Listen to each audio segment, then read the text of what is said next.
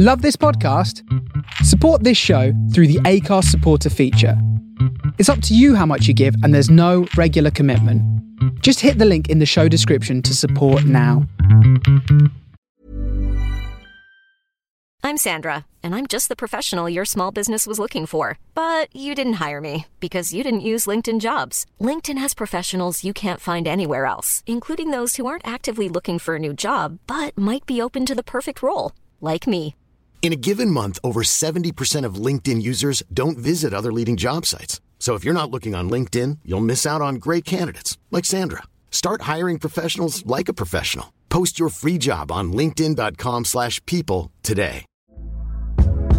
Hey there, it's Michele Norris. I'm host of a podcast called Your Mama's Kitchen. When I travel, I'm usually looking for a way to find a taste of home when I'm not at home. And one of the things I love to do when I am at home is entertain. And Airbnb allows me to do that. When I was in California recently, I rented a house that had a great kitchen. And when we were sitting around the table, we we're all thinking, we're in someone else's house. Someone could be in all of our homes as well. If you have a home, but you're not always at home, you have an Airbnb. Your home might be worth more than you think. Find out how much at airbnb.com/slash host.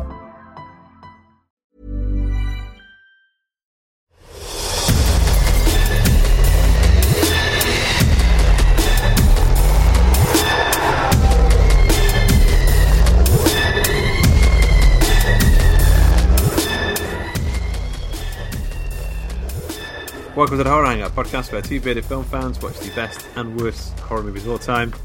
My name is Luke Condor with Kate and I'm joined by my regular co-host. it's Mr. Ben Harrington with an E. Somebody called me and a B. Somebody called me Ben Harrington earlier. That sounds, Uh, that sounds nice. It sounds upmarket. Upmarket Yeah, Ben. some- someone called me Ben Harrington, and before I had the chance to like correct them, Yeah. they went on. They went on saying it was a story. They went on saying, um, yeah, Harrington, that's the character from Stranger Things, isn't it? Yeah. blah, blah, blah." So I was talking, talking for ages and ages and ages before I could finally say, But that's but my name's not Harrington. my name's Harrington. And they were like, what? As if you like, let me go on for you that let long. me go on. like you a let me go on buffoon. like that. They did say that. They said you let me go on like that. I said, well, it's pretty difficult to stop you when you're going on like that because you're always flapping your gums. Who is this, by the way? Is it a mirror? Just a colleague. It was a bloody mirror again, wasn't it? I just went, going like that? Yeah. oh yeah, you twat, and then I got into a fight with it. Yeah. Awkward. Awkward. Yeah. Um, We were just talking about Once Upon a Time in Hollywood just before we start recording, before we get the mic going, because, mate, it's uh, it's one of the best like film experiences I've had in ages. It was just so refreshing. I absolutely, absolutely loved it.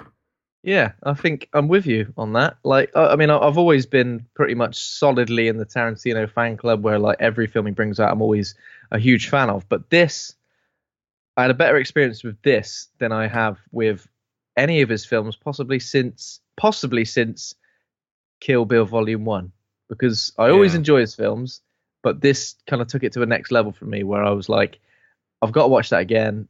Yeah, I can't, I can't wait to be quoting this. I found it this to be super. I think it hit at the right time because kind of you know a bit fatigued with some big franchise stuff, and this is kind of very mellow and very sweet throughout the film. It's got it's, it's uh, got like it's got an amazing script. Like the soundtrack's great. Uh, Quotable, setting is like is just like perfect. It makes me feel like I wanna Yeah, I wanted to be there. I wanted to be there. You know, like in Hollywood in the late '60s, experiencing all of this. And I, I like the way Quentin Tarantino like takes real world events, puts his characters into them, yeah. and kind of just sees what happens. Well, I know obviously he writes what happens, but but it just feels like he kind of just sees what happens. Yeah. And I know we we both agreed that like the final 20, 25 minutes is is like cinematic gold. I was like Well- grinning the whole whole way through. So, so the, the the ride of the the film seems to be the first hour. You're kind of settling into the world, which I was a bit like, I don't know if I'm quite Yeah. understand what's going on here. But it, take, it takes about an hour to settle in. You start to reload the characters. Rick Dalton, uh, as what's his name, is is goes on a little personal journey there. Um, Yeah. And then Cliff Booth has like a really weird, funny aside story, which some people have got some problems with, but that's fine. Um, but then, Oh, and I- then it gets super tense. About an hour in, there's a bit where Yeah. he goes to the the Manson uh, the Manson Farm. family like uh, lodge. Or, is it lodge? No, sort of like it's on it's on a lot. Yeah. It's on like an old western lot. From, from that point Um, on, I just found it. I just found it inten- like insanely tense. I just almost couldn't handle how tense it was. Yeah, and the thing is, like, no spoilers, obviously, but it's kind of painted. I think from trailers and from the rating of the film and from when the film starts, you expect there to be possibly blood and guts and gore and Yeah, and you know it's it's it's minimal, really. But Well, when you get it, uh, when you get it, there's like a fun. There's a fine window of it, and when it hits, it's glorious. Yeah. There's a guy behind me like uh, applauding, like clapping and like laughing along, like really. go it was it was just Yeah. it was extremely satisfying, and I think Brad Pitt playing like an everyman. Like, Yeah. have we ever really seen him do that? He always does like the cool leading man, or like he was a bit of like an underdog, and you know, Yeah. a bit down and out.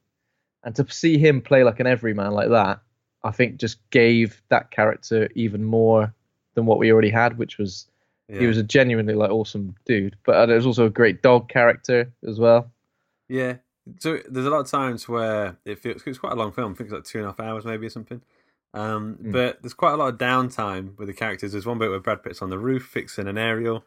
There's another, another bit where he's feeding his dog. There's um, lots of little like side bits, and I quite enjoyed just every single bit of Yeah. them. I just lots of really quiet character moments, which I think helped build like the the characters around it. I think Margot Robbie, don't I don't think we get much. I mean, she gets a few sort of moments to shine, but we don't get that much Yeah. from her, do we? I don't think she's Um, really a, a a a proper character in the sense that our, the two mains are. I think she's kind of like Yeah. They're built because we un, we know sort of the future of that real person. I think it's kind of just setting up that stage Hmm. and expectations there to, and it gives us a bit of a human character when she goes to watch her own film at the cinema. Uh, a bit of a human moment. Yeah, it's uh, just a just a fantastic film. So yeah, good. and I, I think like obviously not many film filmmakers would really get given that amount of time to tell that sort of story. I guess so. I guess we're lucky to have you know someone like Tarantino who can do that with this sort of film and the cast and yeah, everything. It's just, it was awesome. Yeah, I mean, I, even going into it, like I knew I wanted to see it, and I knew that I was, you know, I knew I, I personally thought it was going to be great, but I don't think I quite thought it was going to be. I was going to enjoy it as much as I did. yeah. You They're know, I mean, I've been t- yeah. I've been telling so many people about it. Like no one seems to have seen it.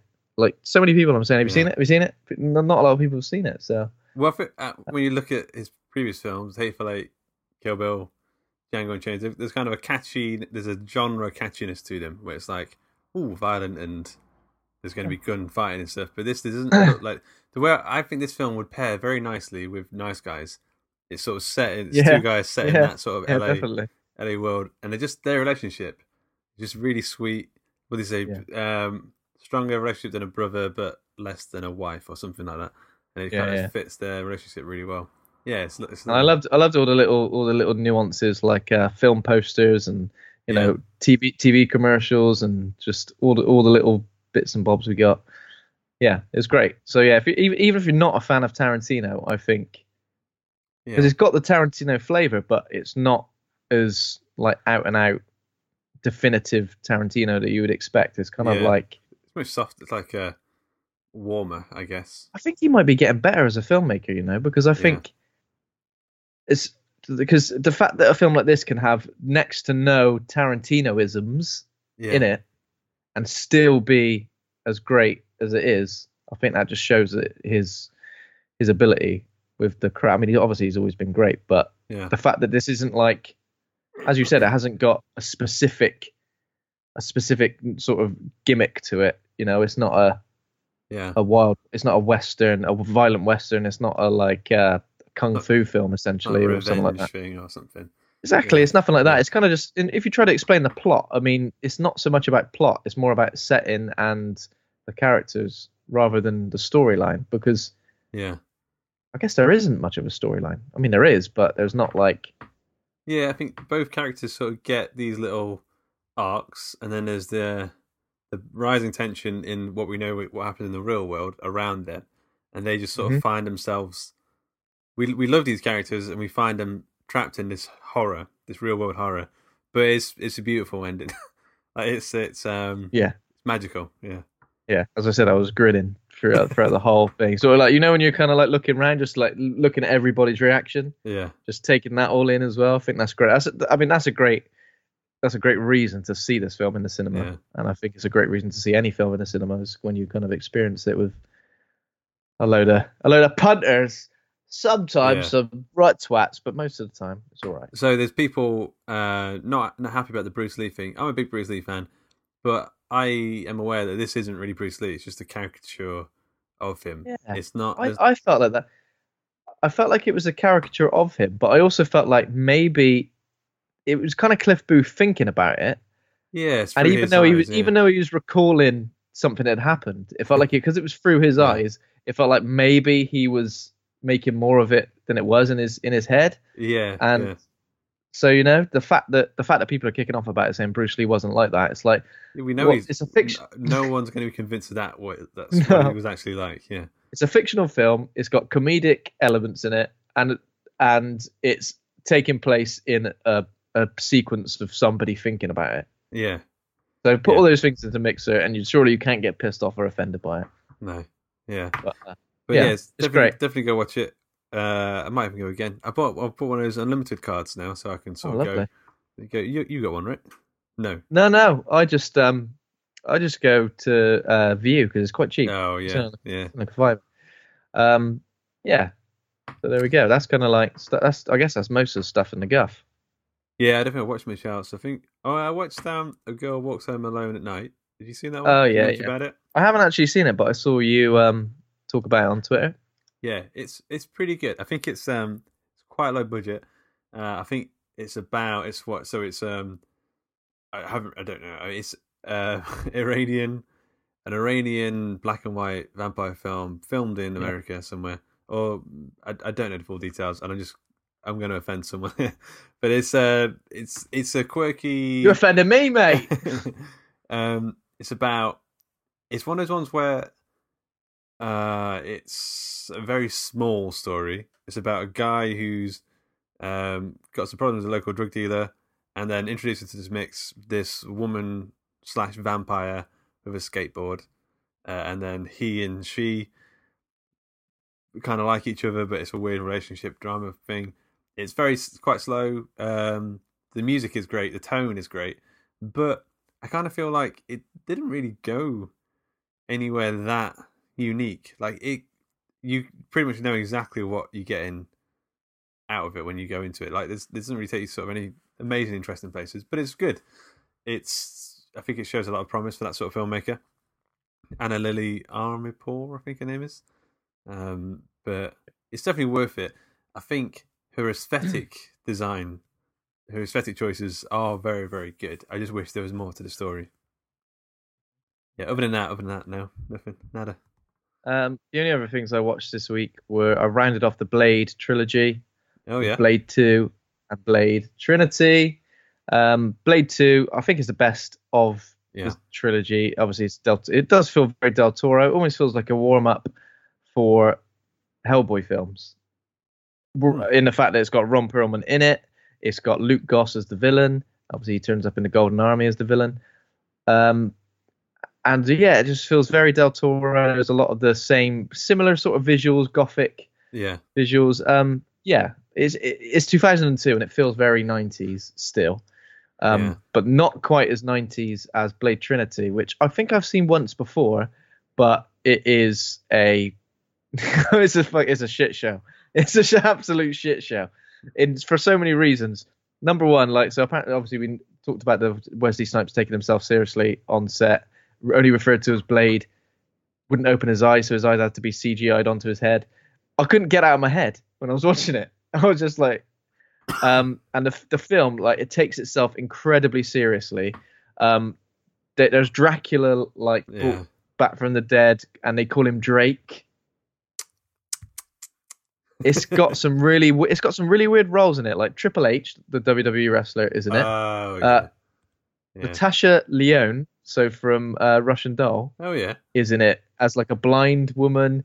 And there's a the, the, one of the most ridiculous moments I think in film ever that I always roll my eyes so f- so I literally roll my eyes like that all the way back into my head is when somebody watches a video and it goes if you're watching this, I'm already dead. Oh, is that Whistler? No, no, Yeah. it's Natasha Lyonne's character. So Uh, she's like a blind woman, and she Yeah. sort of develops some sort of some sort of like uh, cure for something. Patton Oswalt is in it as well. That's weird because I kind of feel like Patton Oswalt. I only sort of took notice of him in the past five years, and he just seems to be everywhere already. Yeah. Yeah, It that's cool. it basically, and also wait, one thing I haven't even mentioned is that Ryan Reynolds is in this as a guy called Harry Kane. Hannibal something. Hannibal Kane. Hannibal It Kane, is yeah. like Hannibal Kane. Hannibal Kane, is Yeah. that right? I think so. Basically, it Hannibal King. Sorry, yeah. so basically, King. this is like a this is like this is like a dry run for Deadpool in the worst possible way. Yeah. Everything that comes out of his mouth is like a dick joke or some sort of like joke, but none of it's funny. Like all of it falls flat. He comes. He's supposed to be like one of the heroes, but he comes across as such a douchebag that I just think, just like, oh, for God's sake, just kill him. Oh, yeah. Just kill him. But that sounds Just like kill that sounds like Deadpool as well. Like he's supposed to be annoying. I remember Yeah. because I was. I, Oh, yeah, but I was not- was a Deadpool reader, and I remember going to the cinema to watch this, and I remember thinking, Ryan Reynolds is playing Deadpool. This is, Yeah. And then I remember thinking Ryan Reynolds Oh. would be an amazing Deadpool, and then what, 10, 15 years later, he finally played Deadpool, and it just made sense. It's like his his whole career up to up to Deadpool has been an Yeah. audition for Deadpool, even to the point where he was in X Men Origins Wolverine, and he's playing Deadpool, but not really. So he's just auditioning to play the real Deadpool. Um, Isn't that cool that we actually finally got a Deadpool film though? I mean, oh yeah, I'm not taking. I mean, I like the Deadpool films, and he and I think Ryan Reynolds is the perfect Deadpool. But in this film, Blade Trinity, he is just I, I've not seen it for so long time. he is Yeah. just like oh I was trying to think of something else. Also, so what you saying? You spoilers didn't like for it, right? Blade Trinity. I didn't like it. Spoilers for Blade Trinity is that Whistler does die at some point. I can't even remember when. I was watching it and then I was like, they're talking about Whistler being dead, and I was like, when the Did die die off camera, die off screen. I- honestly, I can't remember. And I didn't. Yeah, I didn't want to rewind to find out, but he dies Yeah. somehow. How does he come back in Blade Two? There we go. In Blade Two, he comes back because they basically say he didn't shoot himself in Blade One. He t- he fully turned into a vampire, but then the vampires like kidnapped him and were like torturing him and keeping him alive, obviously because of all of he, all he's done against vampire kind. Blade's been tracking him sort of like across the world, and he finds him and and turns him back. Also, that's another thing. In this universe, it seems really easy to turn people back. So you're a vampire, but it's like, oh, we've got a thing that just turns them back to human. If that's the, if that's the case, then killing a vampire is surely just as bad as killing a sick human being. A person. You know what I mean? Yeah. There we go. Hanna- Because apparently someone- Hannibal King used Yeah. to be Oh right, yeah. Hannibal King used to be a vampire, and they go, oh, he's not a vampire anymore, and I just uh... anyway, so that was that. Okay, I'm not going to watch it. Uh, I, I've got a couple of bits of news. Let's just Okay, let's just smash okay. through, smash through this.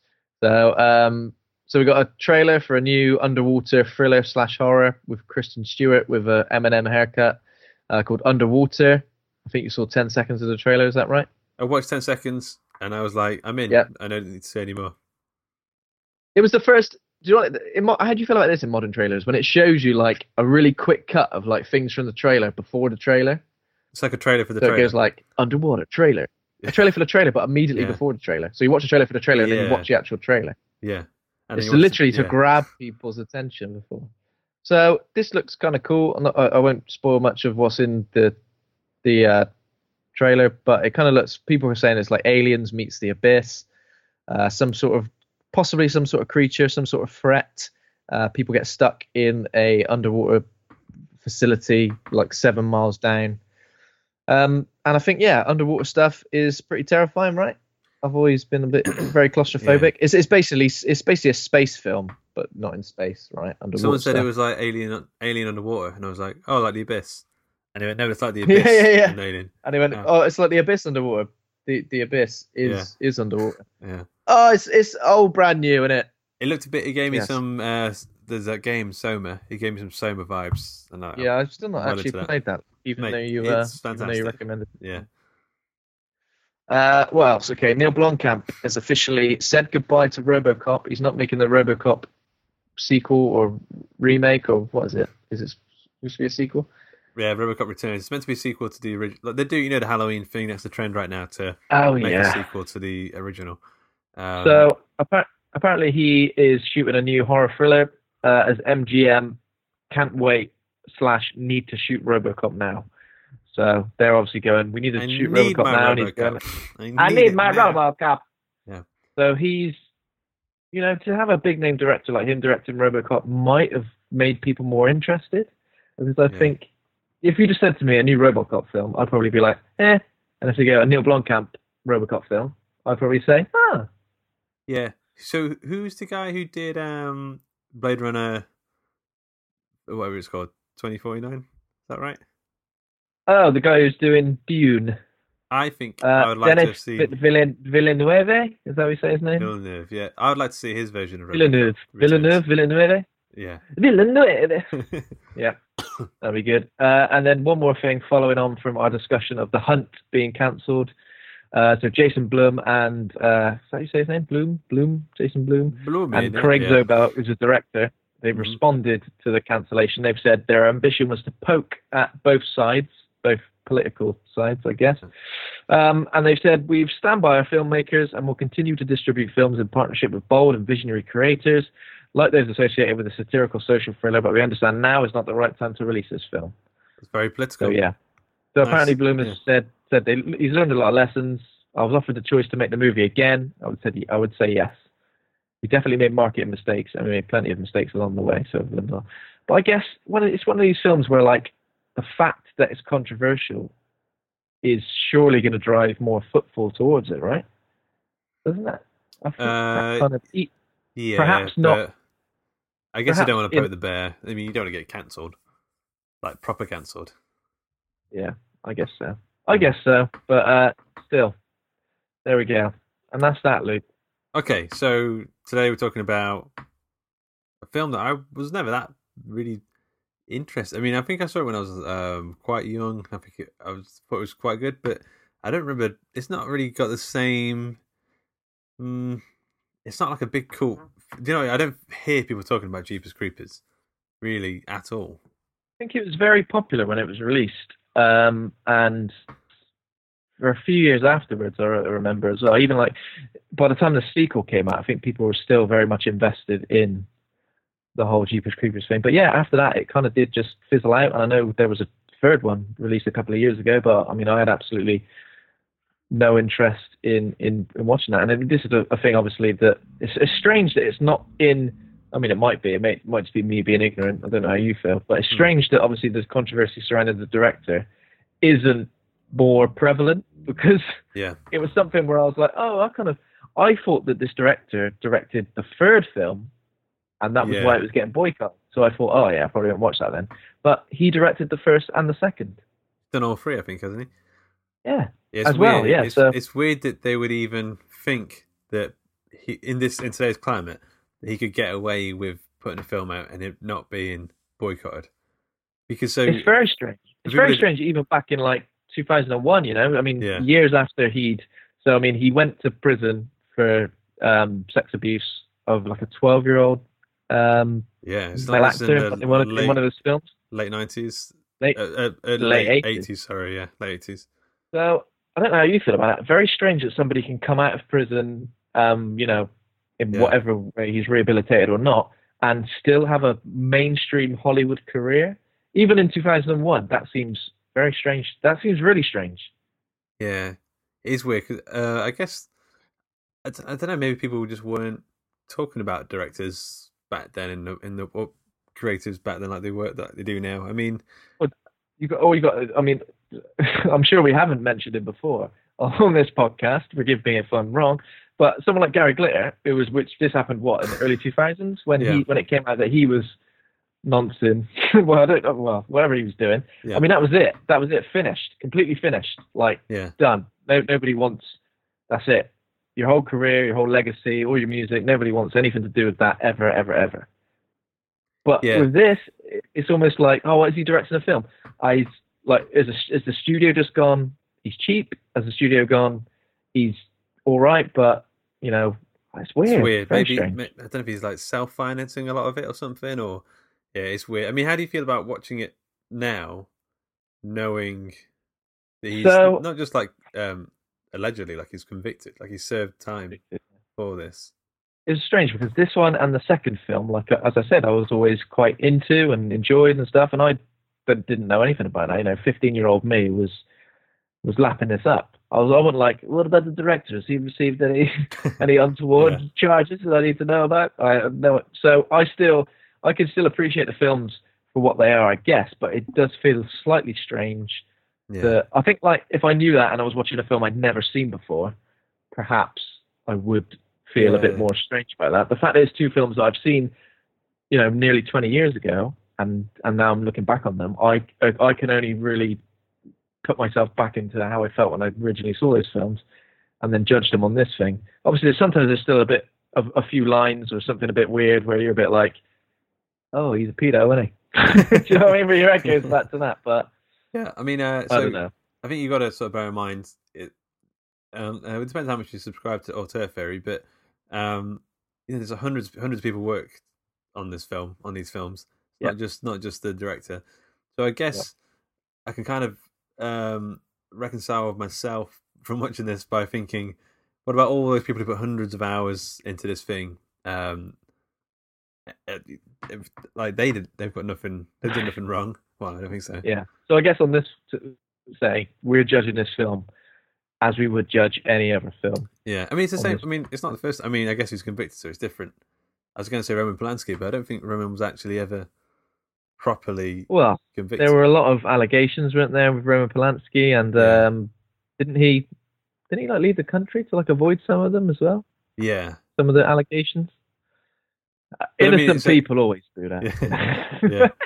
But um, um, okay. Well, I mean, I don't think we're going to get get around it. I mean, the director is, is a piece of shit. But um, let's let's judge the work. Try and keep it sort of separate from keep the art separate from the artist, I guess, in this instance. we'll tr- we'll try our best to do that. Um, By the way, Yeah. what have you got any info on the film? I don't think we talked about it. Yeah. So, uh, wait there. The Jeepers Creepers is a 2001 American German horror film written and directed by Victor Salva. Uh, the film takes its name from the 1938 song Jeepers Creepers, which is featured in the film. Francis Ford Coppola, um, Coppola, Coppola, field. executive produced. Coppola Phil, steady now. we gotta be we gotta be careful with this. I know. Yeah. It's not. Uh, no, we haven't. Um, a brother and sister driving home through isolated countryside for spring break. Spring break encounter break. a fleshy-eating creature, which, in the midst of its ritualistic eating spree, that's a spoiler. That's on IMDb, and that is a spoiler. If you watch this film and you've never seen it before, you know that's a spoiler, Luke. Yeah, yeah. I mean, it's it's it's weird. So, uh, I mean, Rotten Tomatoes critic score is forty six percent.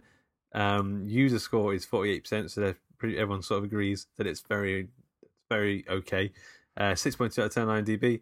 Anthony Doyle on the Facebook group says this was one of the first horror films I was interested in based on a trailer. So he must have watched it when I was um, a bit younger. Uh, it wasn't great, but it's okay. I remember thinking that I didn't think it was as clever as maybe it thought it was. I think he's right. I think they thought, let's make a villain creature thing that is everything. He's a stalker, he's a slasher, he's a demon, he's got wings, he's a vampire, I he's think- got everything. it strikes me as uh, uh, you know they definitely wanted this to be the next big horror franchise because Yeah. you've got someone who can essentially be that stalker slash serial killer guy. But when you want to when you want to dial it up to the next level, you know, it's great. I saw I saw this film three times at the cinema. Really? Um, so it was. Uh, uh, so I guess I was yeah maybe like 14, 15. I think it was rated 15 because I remember not. I don't remember sneaking in, but every sort of Friday, me and like a group of friends would sort of go to the cinema, and after we watched this, we like thought, oh, it was like the scariest thing we'd ever seen. It was terrifying, it was amazing. Um, yeah, we went to see it like the next two weeks on that same Friday night. Wow. I mean, Um, um, it and I remember- scary for younger. I remember being the the tunnel thing, the tube thing. I remember that being quite quite scary when I was a bit when I was a kid. I, I think, and I stand by this, I think it's got a really, really good first act. Yeah, I think it's got a lot, a lot going on in the first act, and I don't think it quite reaches those levels for like the rest of the film. But I think there's a lot. May, again, maybe it's because I'm quite nostalgic with it because I remember obviously I saw it a few times at the cinema. I, I had it on DVD, so I used to watch it occasionally, you know. Yeah. And it's You're and I obsessed think- with this. It's going to come out that this is your favourite film. it's gonna come out. Man Heritage's favourite film is Jeepers Creepers. Did you know that a bloody paedophile directed this film? And I'll go, what? Taking down all my posters off my wall and, and art books and Yeah. throwing everything away. Director, is there a director's commentary? Is there a director's commentary to listen to? Do you want to listen to it? Uh, but, uh, so yeah, obviously it's, it's been quite a few years since I've seen it, and I think watching it again, it did make me think. I do like this film. I do like the ideas it puts across, but as I said, I think the first act is great, but it kind of just fizzles out. And I think Yeah. everything that made this film kind of interesting, they really sort of overdid it with the next film, the second one. They kind of just went, what if Yeah. it was the same film, but instead of being like two people, it was like loads of people Yeah. being stalked by it? And that was very much it. I think the things this film's got, got going for it is the sort of the American folktale vibe. The whole, I could tell they were trying to go for what's the, the story? Every twenty third spring for twenty three days, they're trying to get that sort of urban legend thing going on with it, and it, it does work for it. I think the bits where it sort of falls down for me is the logic of the characters a lot of the time, Yeah. and also the weird sort of kung fu moves type stuff. I don't want to see uh, a character like doing a Jet Li car run over the top of the car. Do you know what I mean? I don't want to see Oh, yeah. Jason Voorhees do Well, that. like a villain. Yeah. yeah, I know what you mean. So obviously Justin Long is one of the main actors. He's great in this, by the way. Justin Long I is guess this- fantastic. he is really good. Like he, you genuinely feel everything that he's going through. Where Yeah. he's just like completely like, what the fuck is going on? Like, whereas Yeah. his sister, you're a bit more like. So I mean, it's, it's a brother and sister, Trish and Darry. They've got the same eyes as well. They've got the same like top of the head is is almost identical. I think it's a classic where it's like these are like supposed to be college age kids, Yeah, but then, uh, well, Gina Phillips was 31 when this film was made. yeah, and I could kind of tell. I was a bit like yeah, yeah. college age. Co- Just college age. Long. Justin Long was, uh, I think, almost reaching puberty by the time he recorded this. But he, uh, Justin Long, because this is the sort of transition period. After this, he starts to look more like I think, uh, but it was like dodgeball, I think maybe, and then this or something. That Yeah. feels about right. Um, but there's that transition period here he becomes the Justin Long we know today. Although I don't think he's in as much as he used to be. It's a bit of a shame. Um, Jonathan Breck plays the Creeper, who um, the Creeper is. Uh, he's the Jeeper. He's the Creeper from Jeepers Creepers, actually. Uh, Patricia Belcher. The Jeepers Creepers- man. Patricia Belcher, Yeah. don't recognise her from anything. She plays a magic black lady called Jezelle. yeah, yeah. She plays With one of visions. those. Um, so she has visions and dreams, and she's seen everything before. You know, yeah, all of those bits and bobs. bit of a Um, bit of a trope there, but uh, it, bit of it a sort of trope. leans into the tropes. But then again, uh, there are a lot of there are a lot of tropes that, are, as you said, are heavily leaned on in Yeah. this. Cat like lady. a lot. A cat lady. Um, do you know what I mean? Just like um, just loads of stuff, mate. I've, you've listed one thing, but loads of stuff. Uh, like the like the like the locals who are a bit like, Bit dumb. oh, what are these Yeah. bloody, what are these guys' problems? You know what I mean? Come on, Yeah, get on with it. Um, police who are like you can't you can't really rely on them. How many, and how many police are in that in that station? dispatched. It's like so it's a it's like Poho County Police or something. Yeah. There's about thirty of them in that station. Like I think our Nottingham police station will only have about ten. I don't know if that's true. You've been Yeah. there. You've been banged up a few times, haven't you, mate? I could see it in your eyes. but I mean, they've got like Fighting on a um, night out. They've got machine guns. I guess maybe that's how it is. I don't think I don't think it would be, but um, Yeah. Okay. It goes a bit ape shit towards the end, you know, and Yeah. uh, it is pro- it has got a really sort of downbeat ending. We kind of ending Well, kind of feels a, a little bit sudden. Yeah, it almost feels like there. th- th- it's- It feels like just before what could potentially be The the final, Yeah, exactly. Yeah, the final, like this final showdown. It just ends, and I guess maybe that was what they were going for, like a shocking. yeah, it felt like it was missing a couple of scenes in the end there. But, Yeah.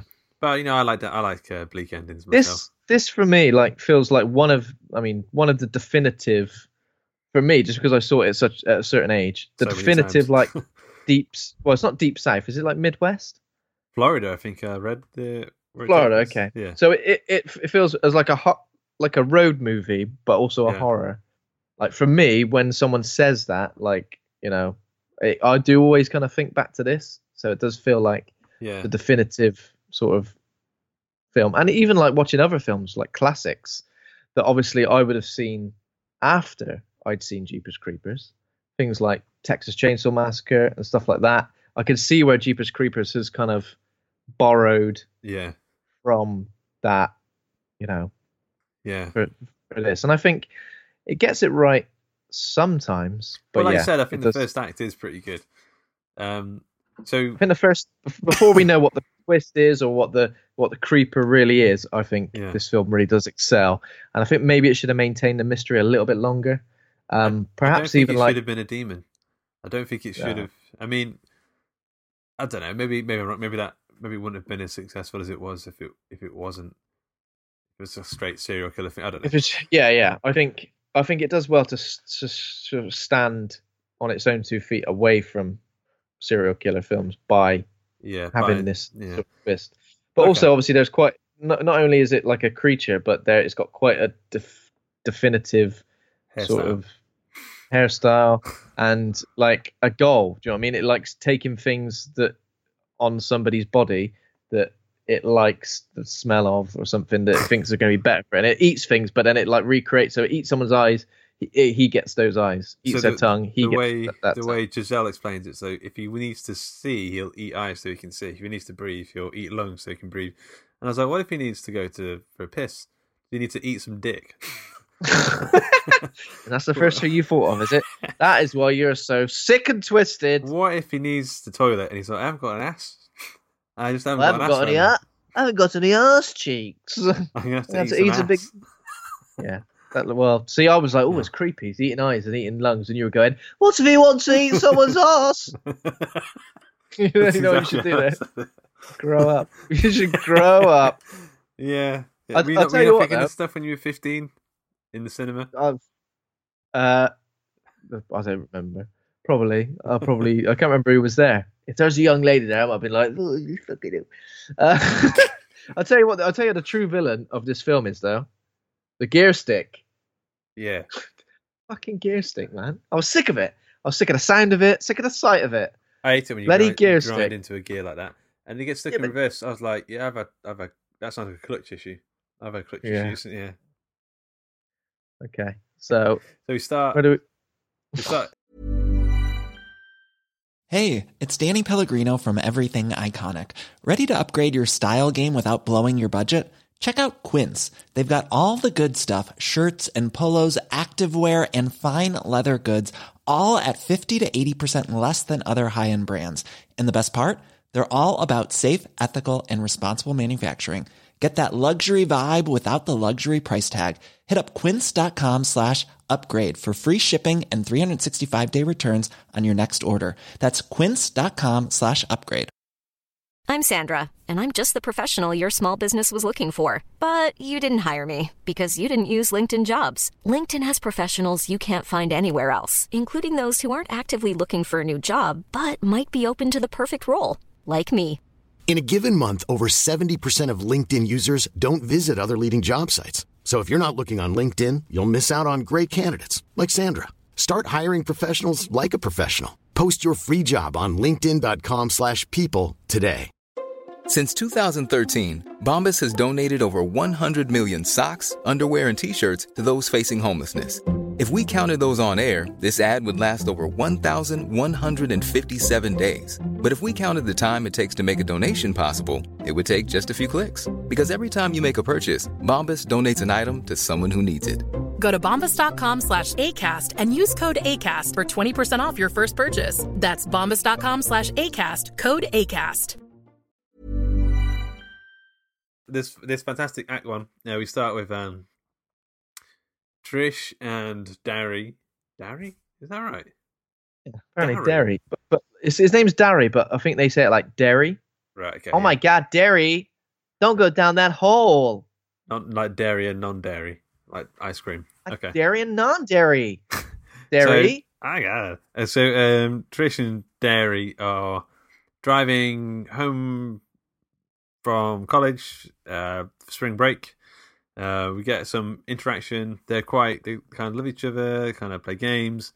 They, um, uh, rinse each other about having dirty laundry Yep. because he's Uh, like, he's like, I'm taking my laundry back to mum because you know otherwise she'll get upset because she thinks she don't have to look after me anymore, so she Yeah. wants dirty laundry. Yeah, uh, so we just get a sort of nice little introduction to them.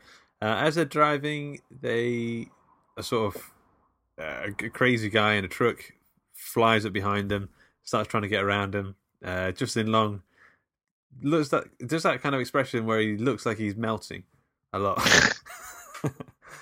Go around me. yeah, his face, kind of face is always kind of moist, as if he's Like, not set oh, yet.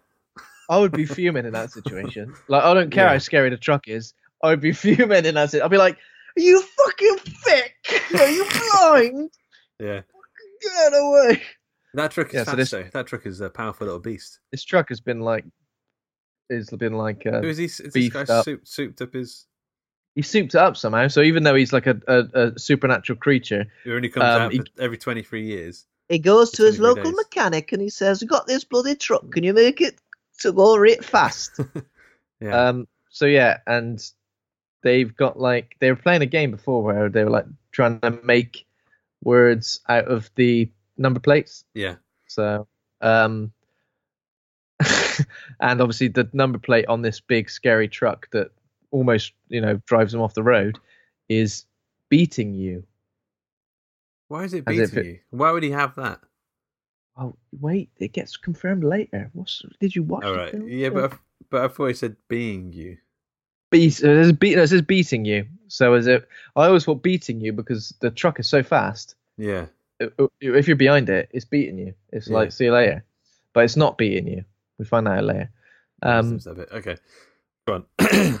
um. So yeah, the vehicle like passes them, and obviously they're all like, "Oh, thank God for that." But later on, as they're driving past like an abandoned church, yeah, they see I like I always find this bit pretty creepy because they see like this guy with these what looks like bodies. There's a tall guy in a long coat and a hat. He looks like the Undertaker. yeah, Um, and he's chucking like blood-stained bodies yeah, wrapped in sheets down this big chute or a big tube coming out of the ground. And of course, as soon as they're driving past, he notices them and he immediately gets in his truck and goes after him again. I always thought that was pretty scary. The fact that, you know, they see it and then he sees them is always a bit like, whoa.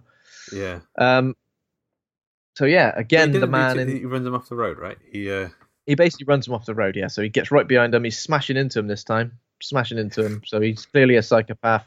yeah, And even Trish at one point screams something like, "You're fucking crazy!" yeah. Yeah, calm down, Does- love. at this point, does he not want to eat them? Like, why doesn't he just jump out?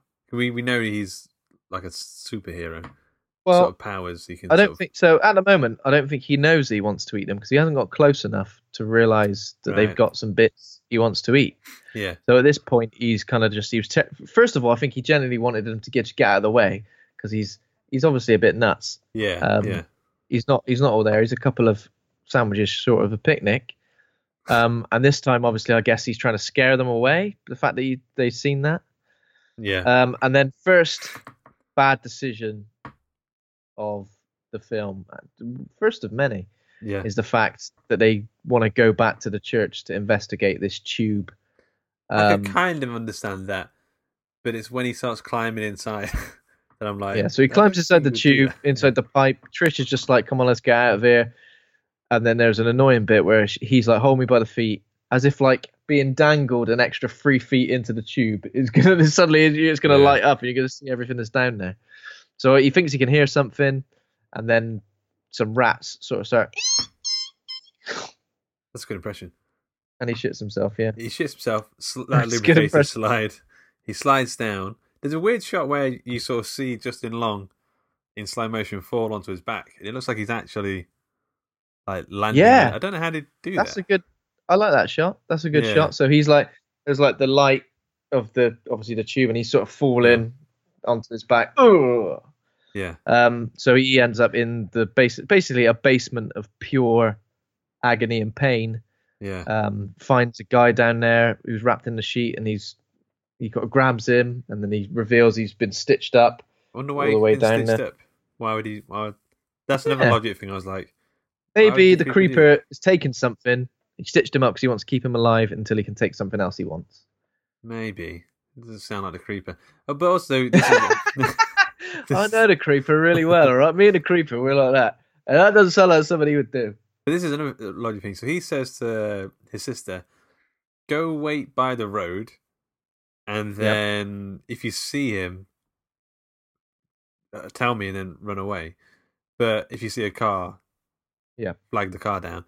And I'm like, she's she's just hovering around by that road, and she's not even looking at the road most of the No. time. And I just feel like, that way. And at one point, the a car time- drives past. Yay! but by the time like the car is on the road, like in on the horizon, he's seen them already. Like he knows that Yeah. they're there. And It- running down and telling him he's coming back. You're gonna be like, what the fuck am I gonna do down here? Yeah. I'm dead, then, am I? I mean, it'd be better if she just drove off, like hid around a corner somewhere or something, and then if he did come back, Justin Long could at least he wouldn't know Justin Long's there. Um, so Justin Long in my basement. yeah, Justin Yeah. Long, I'm a bloody massive fan. But, I loved so- you in. Well, you wouldn't have been in anything at this point. I loved No. you in some films you're going to be in. Dodgeball. Dodgeball. Yeah. uh, So, uh, but uh, so he, he's looking around the basement. He sees. So what's the what's the story behind the creeper? Every twenty three year, every twenty third spring. Is that what it is? So, so like every 23rd spring, he awakes for 23 days to feast on human body parts, which then forms some parts of his own. So Okay. yeah, there are the, there are the bodies on the wall and on the ceiling, just like loads of bodies, and obviously they've been um, what word am I thinking of? They've been Petrified, I think he says. petrified, like petrified wood, because he feels Yeah. it. Because they're they're telling like a sort of scary story earlier about this girl who went missing. Um, is that right? They said A two girl who went people from prom or something went. Yeah, two people from prom went missing, and he sees them, even though it's supposed to be like 23 years ago. He That's sees what I them mean, yeah, the twenty three. He like, wasn't, probably wasn't alive. stitched then. together on the wall. Yeah. Um, and he recognize. I think I, he doesn't recognize them, but I think he just knows it's them for the ring or something. One of them's got a ring. Yeah. yeah. Oh, I uh, recognize that ring. but I it's like- recognize it. Any- There's like bodies all over the ceilings and stuff, and uh, yeah, it's it's heavy going. again, again, I thought that was pretty cool. Like I, as I said, at, the- at that age Yeah. when I watched that at the cinema, I'd never seen anything like that before, and I was a bit like, oh, oh. Yeah. "Are you scared?" No. Uh, so then, oh, I guess he comes back. So the No, creeper they comes go back. Yeah. Uh, oh wait, no, no, creeper doesn't come back. Basically, what happens is someone comes back, and Trish like panics, but then it's just it ends up being nobody, doesn't it? Yeah. And and then he he manages to get out, and he does the classic. Um, to get her attention, I'm just going to come up to the window, go, bah! Yeah, he looks Yeah. pretty shell shocked as well. Uh, bless him. Um, so then he's like, but I don't think he tells her what he saw yet, or he doesn't. I don't think he gives too much detail, but he's like, "Let's go." Yeah, he's pretty he's pretty shook up at this point. Um, so they go to a Uh-huh. diner where they're going to contact the police, but for some reason they, you know, when they walk into the police, they go get the get the get get the police on the phone, and instead of like explaining, you know, there's been a murder, we found a dead body, or anything like that, they're going like just get the police on the phone, and the locals are a bit like, what are these out of town idiots? Yeah. doing here mucking about with a bloody creeper. And obviously the phone rings and Justin answers and there's a woman playing the song Jeepers Creepers over the that's right, isn't it? Yeah. She's like She's basically, she seems to know things. Yeah. She seems to know things that, that have happened and how she would know nobody knows. But um so yeah, basically isn't it weird warns that them they're in danger. Why? So does that song play because Jeepers Creeper? I mean, the creeper is around, or is that like uh, is that a thing she's dreamt that when he Yeah. around would- So basically she's dreamt that that song's playing while something bad happens to them. So I think that's the first Yeah. instance of that song being connected to the creeper um, as such. So Yeah. she's obviously dreamt that something bad happens to them. Also, something bad happens when there's cats around. So she's obviously had some sort of vision where she see these guys in peril and she's seen that yeah, something bad's going to happen to them while these things are happening. She's just trying to warn them. To which Derry, I'm going to call him Derry because that makes more sense to me. Yeah. Um, he gets really angry with her on the phone. Well, fuck you, lady. There's a funny bit where he forgets the phone's on a on a cord. do, you, do you remember this? No. He forgets the phone's on a cord. So he kind of goes. She says something like, "You're wearing a yellow shirt and it's torn just above the belly button or something." And he like forgets the phone's on a cord and goes to like walk around the corner and goes, "Don't." that, that bit always made me laugh because I thought you idiot, Justin Long. Uh, yeah, so basically the police arrive. They explain what happened, but obviously the police are a bit Why are the Disbelieving. police so disbelieving there? Like, it seems because they're to me. probably because they're young kids, you know. But if they're e- telling, even if like if I saw a guy who was all cut up and he was like, "There's a basement full of bodies," I'd be Yeah, like, you'd- "Well, we should probably take it quite a little bit seriously." yeah, yeah, I'm I just like looking at him, like side eyeing him constantly. Nah, Classic idiot, Nah. Yeah. So basically, they say about the police are going to take them back to the to the Church. church, to basically see what happens. But as they're traveling, church. the police the, the police learn. I'm not sure if someone comes in through the radio, Yeah. but that the church has basically caught fire, and Yeah. that the evidence is being destroyed by that sneaky creeper. Um, and then creeper. we we see the then we see the creeper in action for the first time. So while they're arguing, the, the uh, Trish and Derry, there's quite a good. I quite like, like this shot. I thought this shot was always quite genuinely creepy and a bit iconic. I thought when you, when iconic you for the through the back window of the car, We see through the back, back window, and the creeper's Yeah. basically standing up on the cop car. And obviously, it chops off one of the guy's heads and then goes for the other one. Right, it just whips out the Um, window. whips her out the Okay. window. yeah, like a chud. Yeah. And then, wait a minute. Then what happens? Well, so um, that uh, so they're driving, and then she's like, "Oh, you fancy that policeman?" And she goes, "No, I don't." And then his head Oh, yeah. lands on the bonnet. The Head car. lands on on it. That's it. They And then they control. see they stop, and then they see the creeper pick up Yeah. the severed head and like suck the tongue or grab the tongue and like bite the tongue and basically make out with a severed head. You got whistles and stuff. I don't know. He's like he's like whistling the song to Jeepers Creepers. It's a, bizarre character character trait, really. That he's obsessed with that song, Jeepers Creepers. Given that what he ends up He's doing, heard it before. He's heard it, and he's gone. That's me. that's my theme tune. That is that's yeah. That's my theme tune. I write the theme tune, sing the theme tune. That's my theme tune. It's weird that he manages to calculate exactly when that. Maybe put the request in on the radio. Can you play Jeepers Creepers in about ten minutes, please? Can you play Jeepers times- Creepers and make up doing a murder in about ten minutes? He times it all. Just it's it's a strange. It seems very peculiar to me for that to be a such a major part Yeah. of the story. Um, Um, so they uh, run him. no, they don't run him over. They they, they run away in, in a car. yeah, so they they drive up, they drive away, but they run away in a car. Flintstones. Yeah. you get their legs at the bottom. Um, but yeah, the creeper puts all the bodies in his van. You know, obviously he loves collecting bodies, especially now since Yeah. he's burnt his church down. He needs to start his collection again. Um, so then Trish and Derry stop at a house to basically call the police. Like that's going to do any any good. Isn't it? What should we do now that our police escort have been killed? Just call the police again. Yeah, As if they've got never-ending supply of coppers to send out to them to give them a police escort. And the woman complies, but obviously then she's there are cats everywhere, and that's when Trish is like, "That woman said there's going to be cats, and that's going to be a bad juju if there's cats." she's kind of creepy, Uh, isn't the old woman? Um, and she's got like an explosive rounds in a shotgun. Yeah, see she like like, shoots a- at the um, shoots Oh! at the, the the creeper, and it's uh, it's like a massive explosion. I don't know if she dies because uh, we don't actually see her die. She's I'd like to see her a- come back in the sequel as sort of a vengeance film. So apparently Trish isn't in the sequel, but she is in the third film. Like, has got like a bit part. I think. I don't think- to be Oh, fair- wow, okay, yeah, I've not seen the third one now. To be fair, I think Gina Phillips didn't really have much of a career afterwards. She's no, been in a I, I load- look I looked through of- like TV and stuff. I think uh, obviously Justin Long was in that Kevin Smith film when he turns into a walrus. Yeah, probably the career highlight for him. which is a great film. I, th- actually, I don't know what else has he. Been, um, he's been in lots of rom coms. I think at one point. Yeah, rom kind of coms. Obviously, he's rom-com guy. Um, yeah, Justin Long, He's a stand-up comedian, right? Is- Is that what he, he does? Or possibly. So it looks like he's got a podcast called Life Is Short. Um, he oh, here we go. He went out with Drew Barrymore. there you go. There you go. Career. That's the highlight of his good career. good career. Um, and he was also oh wait, he was in Live Free or Die Hard as well Oh yeah, yeah. with Kevin Smith. Um, so yeah, he's like the um hacker dude, right? Is Kevin Smith in that? Kevin Smith has got a part in that, yeah. Yeah, I forgot that. Repress that one. Um,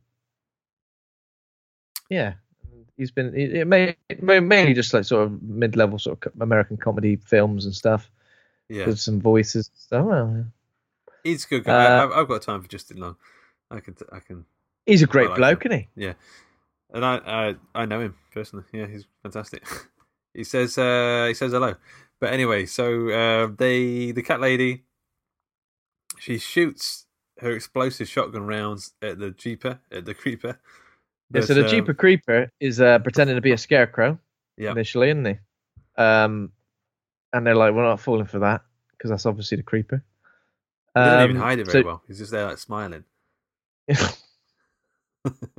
um, so yeah, but then the the driver, the creeper, kills her, like goes into her house and like and brings her out onto the porch, like and She's like, she's like holding her like uh, by the scruff of her neck, like a cat. yeah, yeah. And, yeah, Um, and then Just it's the first time we see the creeper's. it's the first time we see the creeper's face because it steps into the light. I do quite like his- one thing I do like about this film is that it uh, it does kind of reveal a little bit more of the every time we see the creeper, we reveal a little bit more. So this time we we, we see that he's got last time we saw it he's got like weird hair. This time we see that he's got a weird face. Look at the state of his hair. He looks like got Jimmy Savile hair. yeah, exactly. Yeah. Uh, That's at least four paedophiles we've mentioned on this on this podcast so far. And, um, I mean, mainly me. Sorry. It's like you know when you're like, don't mention this, don't mention this, and then you Yeah. just can't help but mention it. That's what I feel like I'm doing right now. Um, yeah. So how would you describe his face? Uh, yeah, kind of like um, oh, what's that uh, fruit? Avocado. It's like an avocado skin. It's like an avocado with a mouth and big Yeah. eyes. He's got like some weird folds and sharp teeth and scary Yeah. eyes. You know, I mean, he's pretty Lizardy pretty sort good. Yeah, looks pretty good at this point. But obviously, as more as more is revealed, I think he looks better. yeah, So yeah, they basically try to escape in the car with the bloody gear sticks having a having a mare again. yeah. and then they run over the creeper. First of all, it like does a backflip over the car. Second off, it yeah, like runs I over the car. can't be handling that bit when he's running over the car, and they just keep Yeah. going backwards and forwards, and he just Yeah, so they run him over. They run him over backwards and forwards. They do hit him eventually, don't they? Yeah, But when when it's when its body is like on the floor, and they're like, right, it's got to be dead, right? He's got to be dead, whatever he is. And then a big leathery wing comes out. So then already, like even though we've just seen its face, already there's a new, a Element to new yeah. element to this creature, which is the fact it's got a big old leathery wing. Yeah. Um. So we we also see like they dis- they basically destroyed his arm and they destroyed his leg. He's got like tire Yeah. tracks on him, and it's like really dusty. Everything about him is very dusty for some reason. Yeah. I don't know if He's been he's been he's been doing the uh he, he was sorting his church out before he was doing a bit of DIY, Yeah. uh sanding down the walls, Yeah. sanding sanding down all the up well, everything, just making his church look good. Now he's burning it down. He's fuming. Yeah. so uh, Uh, they they get they run away in the car again, and they they make it to the police station this time. Yeah. Um, and now this is like it almost feels like a different film. This Yeah. part, so it's like a siege part, isn't it? Yeah. it's like a siege where the creepers come into the police station after them, but then the woman's there. So Jezelle, the uh, the woman who obviously had the, has has had the visions, and she's there to kind of like it give them all fill in all the blanks. I mean, she's there for exposition, really, isn't she? To explain what the creeper is, that it feeds on human body parts, and it, every twenty third spring for twenty three days um, and it seeks out victims through fear. I mean, it is Pennywise, right? And by smelling the fear from Trish and Derry, it finds something it's like it likes, but it doesn't It's know quite- what it's yet. Quite Pennywise, yeah. And one of them's called Derry, like their town. Oh yeah, and it's 23 years instead of 27 years. Uh, Feeding, fear. It's a bloody involved. rip-off, really, isn't it? Get your own ideas. Get your own ideas. Get your own back. Remember that TV show where the kids great. got their own Dave back against the Benson dads? Phillips. Yeah, Dave Benson Phillips. Yeah. Um. So um. There's the whole thing here. The the, the Jeeper, the Creeper. He sort of attacks some prisoners. He's like he has a thing where he could just sort of put his mouth against something and then he can like eat out the heart or eat out the lung. Yeah. There's one bit where he eats the prison uh, a a prison a policeman a policeman guard's Yeah. chest and he's got like a hole in his chest or something. Yeah, Um, he's got a very suctiony mouth. Yeah. yeah. Uh, what else is I'm he? gonna, I'm gonna suction you so hard. But he can he he does it so fast, like unnaturally fast. Like uh, I think he's upside down at one point, suctions this guy's lung out, and then um, His mouth's like a plunger. and then Um, uh, the policemen are shooting the shit out of him, but just not doing anything. He's he's a super villain. He's not like a normal bad guy. Yeah, exactly. Um, and then eventually, obviously, he manages to. He jumps through like some uh, single. What's that glass called? We can only see one One-way way. glass. Yeah, Yeah, he jumps through that he jump manages through to the other. Trish. he, he wouldn't be able to jump through the other way. no, no, no. He wouldn't know where he's going, where he's going to come out. yeah, Whoa, where am I? Could be anywhere. Um, so he manages to corner Trish and Derry, and there's a bit where obviously he's like sniffing them, tasting them, licking them. Oh, I want one of you, but I can't decide which. yeah, Just take both. yeah. Just take both, you twat. You can't decide, and then obviously Trish is like, "Don't take me instead. Take me." Some something stupid like that. How She's does like, he "Please, answer? Don't just- be a hero. His whole face explodes. like Yeah. So his fa- his face is basically like the, the po- that poisonous dinosaur from uh, Jurassic, Park. Park. the one that Yeah. gets Dennis Nedry, the Dilophosaurus. and then it's- it's, it's quite got- good. Is that what it is? Yeah. where his face comes out all frilly like that. It looks scary. I think when the when the frilly face comes out, like there's some weird stuff going on with the mouth. Because his eyes go a bit human. And there's a, the screams like the, the horror scream. Ah! It sounds like he's stubbed his toe really bad, but it's Yeah, like yeah. um, it's it's he looks less and less human throughout the process. But that's the Yeah. when it's like, oh, he's actually a full on demon thing. Yeah, so his Um, wings come out, and even though there's like a SWAT team there ready to pop a cap in his ass, he manages to just fly off into the night. Um, Well, he's eating so many asses, so you could pop caps into his ass all night long, and he's got plenty left. he's basically he loves eating the eating the booty, so he's just he'll do it till the night. Another here's here's another good shot which I think happens in this film. Happens now at the end, but it's happened more than once as well. Is where somebody looks up into the night sky at nothing in particular, and there's a really good shot of like panning away. Yeah, Not a pan, is it? What am I thinking of? lift, lift a li- yeah, like co- co- coming away, like like the shot at the end of Grease. Crane. Uh, a little lift. Yeah, where and I think that is good, and it's a good sort of like it's not a final shot here, but it's It's always used as a final shot, isn't it? But not in this Yeah. film. It's like Yeah. suggesting that there's something high up looking at them. so the creeper flies off. I think the soundtrack's really good here as well. Like the the genuinely the really creepy sort of like wherever wherever it's it's kind of all the music's been really action packed and swell into like oh my god what's gonna happen and there's a really sort of somber oh yeah. you fucked it you fucked it the creeper's only gone and won which is essentially what happens the creeper wins we see like the I feel like there should have been some more here, but there isn't. It's just like that. I feel like there should have been. She goes after the creeper, maybe with some police, maybe with Jezelle. No, she's Jezelle's dead. no, No, no, she's nice. She, she, she closes her eyes and uh, So maybe maybe there was a final showdown, but it doesn't happen. We don't get it. Trish basically gets picked up by her parents. I don't know what she's gonna say.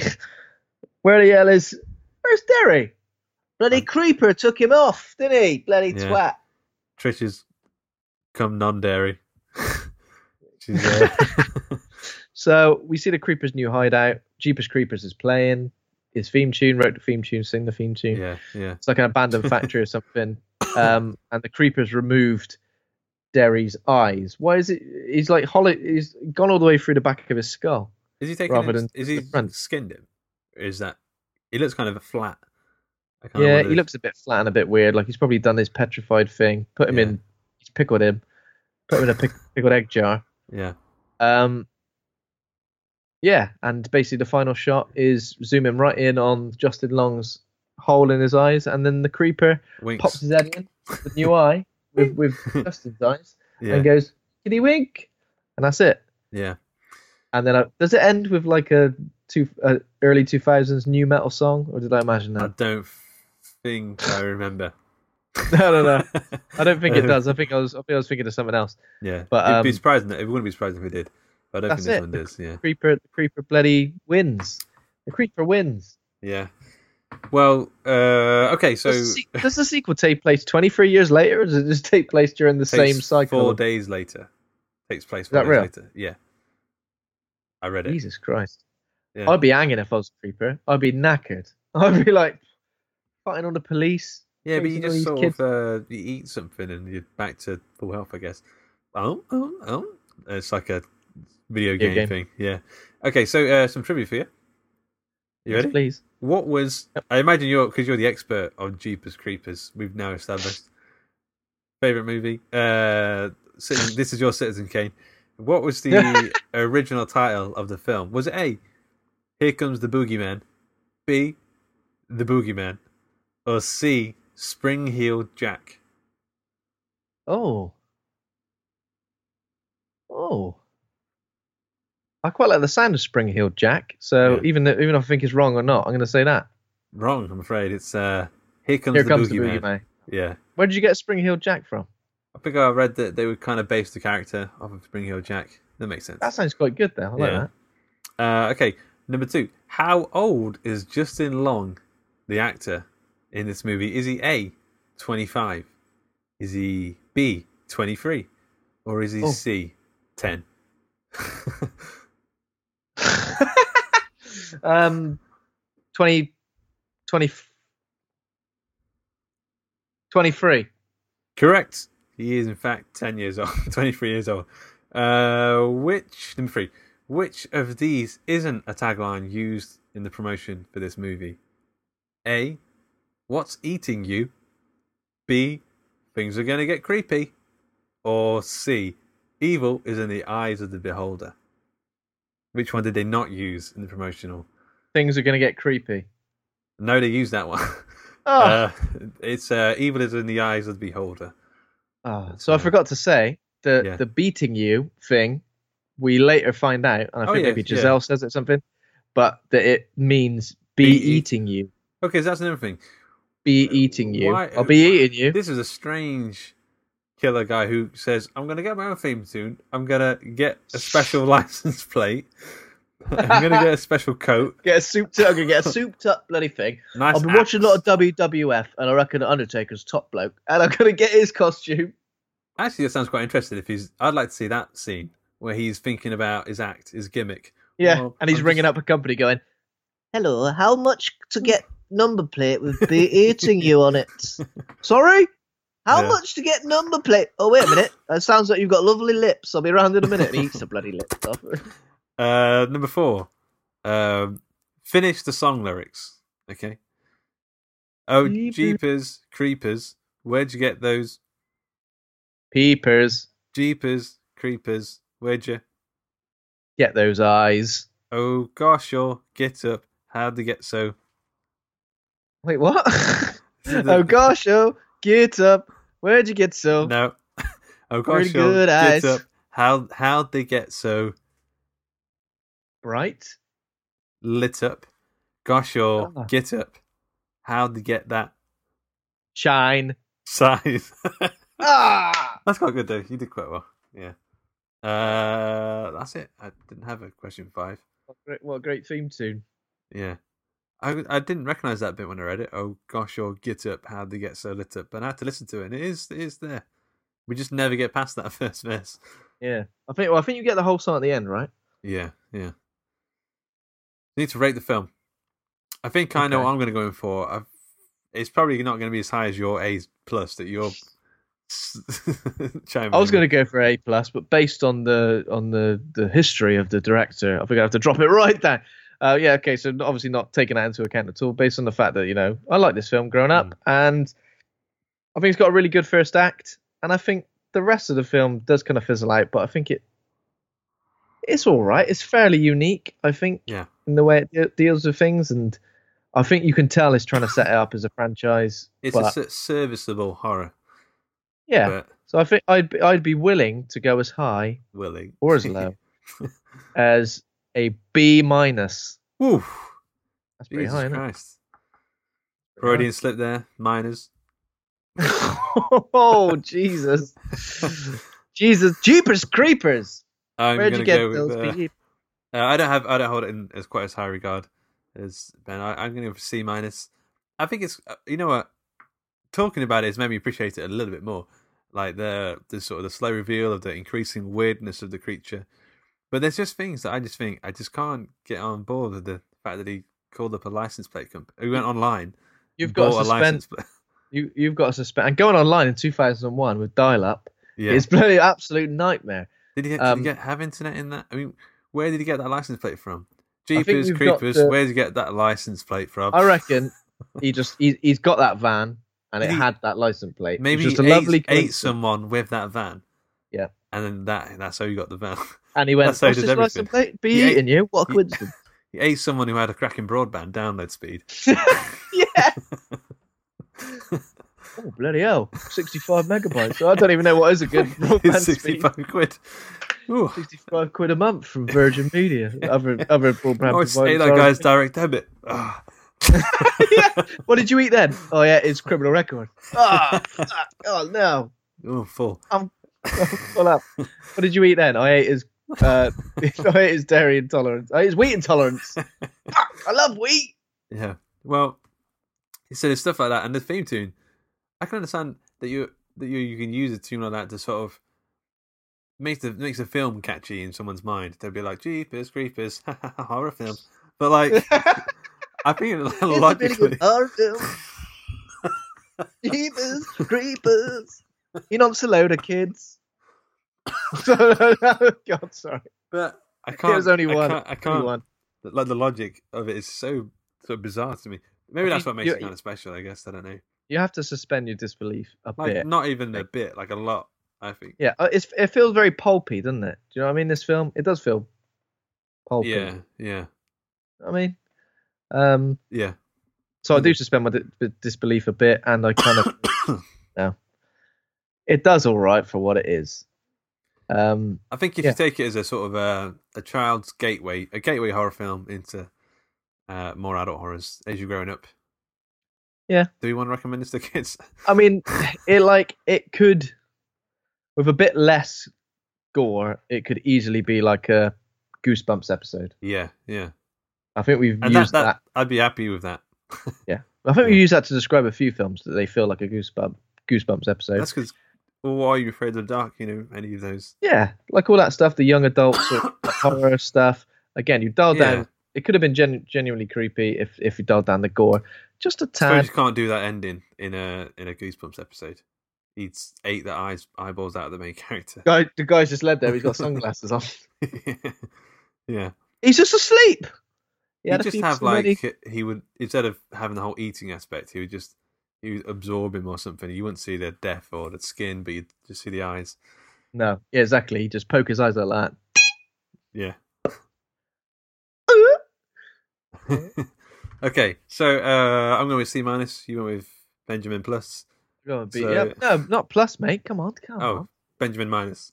Benjamin minus. Uh, that's like a great band name. Anyway, so this does you got anything else? We what next week? We're doing Sleepaway Camp. Yes, I think yes, Andy's so- coming down to Bristol. So Yeah, so I think yeah, so me and Andy are going to go and watch a special screening of Sleepaway Camp at the Bristol Improv Theatre, I think, on Thursday night. So we're going to do that for the next episode, and then there's a couple of cinema releases coming up that me and you are going to Yeah. watch for. So for for the first time in a while, we've got a plan. We've got like three weeks in advance of episodes planned. whenever we had a plan before, we generally not stuck to it. Apart That's from, true. Uh, I think people kind of get excited. Maybe they watch the film, so they go, "Oh, they're going to do that next week." So I'll watch that now. And then when we turn up the next week, saying, "Yeah, we watched something else," And that's the last time they listen. There you go. Fucking waste of Yeah. Wasted my life. okay, but go watch Once Upon a Time in Hollywood. It's um, Yeah, definitely. Do it. Right, so uh, this show is brought to you by Hawk and Cleaver. Head over to hawkandcleaver.com. Uh, you can buy Horror Hangout t-shirts. I think they're like 15 quid. Yeah. We never promote them. We did it. We promoted them once, and then we assumed that everyone would, would yeah. have I'll them. make a habit of that. Promote it once. Uh, do you want to? Yeah. Do you want it? But if you want, I- if you want one, they're about 15 quid, uh, and they say Horror Hangout on them. That's all you really need to know. Uh, but um, become a patron over at patreon.com forward slash hawk and cleaver. Thanks to Kovacs Cameron for our theme music. Thanks to ACAST for hosting the show. Thanks to the listeners. If you enjoyed the show, please consider giving us a rating review in iTunes and remember to hit subscribe and on YouTube and on Facebook. Go to facebook.com. Horror Hangout Yep. Board of Advisors, the little group there. And um, I think that's all I got. So, oh, thanks to my co-host Ben for me. It. Thank you very much, Luke. It's been a pleasure as always. On. Right. Bye.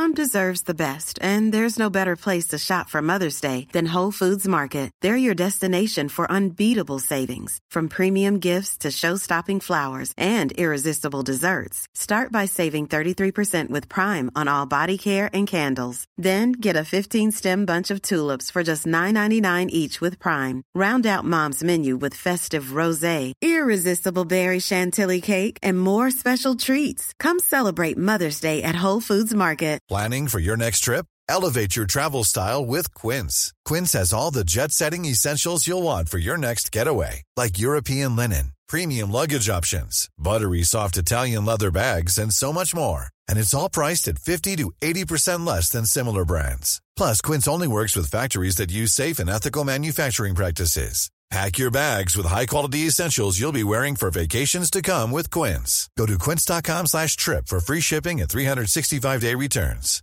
Hey, it's Paige DeSorbo from Giggly Squad. High quality fashion without the price tag. Say hello to Quince. I'm snagging high-end essentials like cozy cashmere sweaters, sleek leather jackets, fine jewelry, and so much more. With Quince being 50 to 80% less than similar brands. And they partner with factories that prioritize safe, ethical, and responsible manufacturing. I love that. Luxury quality within reach. Go to quince.com slash style to get free shipping and 365 day returns on your next order. Quince.com slash style.